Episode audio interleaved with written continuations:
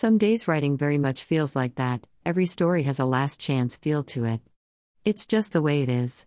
Living with a creative mind isn't always easy, but it is always interesting. I really like this new book, Lore the Lie. The characters make me laugh, and the story was properly fun to write.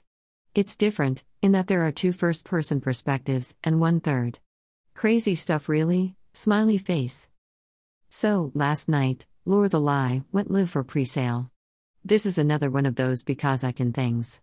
It means you can now read it, before the official launch date of June 12th. Why wait, when it's ready to go? All sales before June 12th are collated on the 12th, so, in theory, it gives the book a good bump in the beginning. In theory. If no one buys it during the pre sale, then there's no point, but, that's life. I just sent updated files to the printer in Auckland. The paperback of Lore the Lie will be released on June 12th.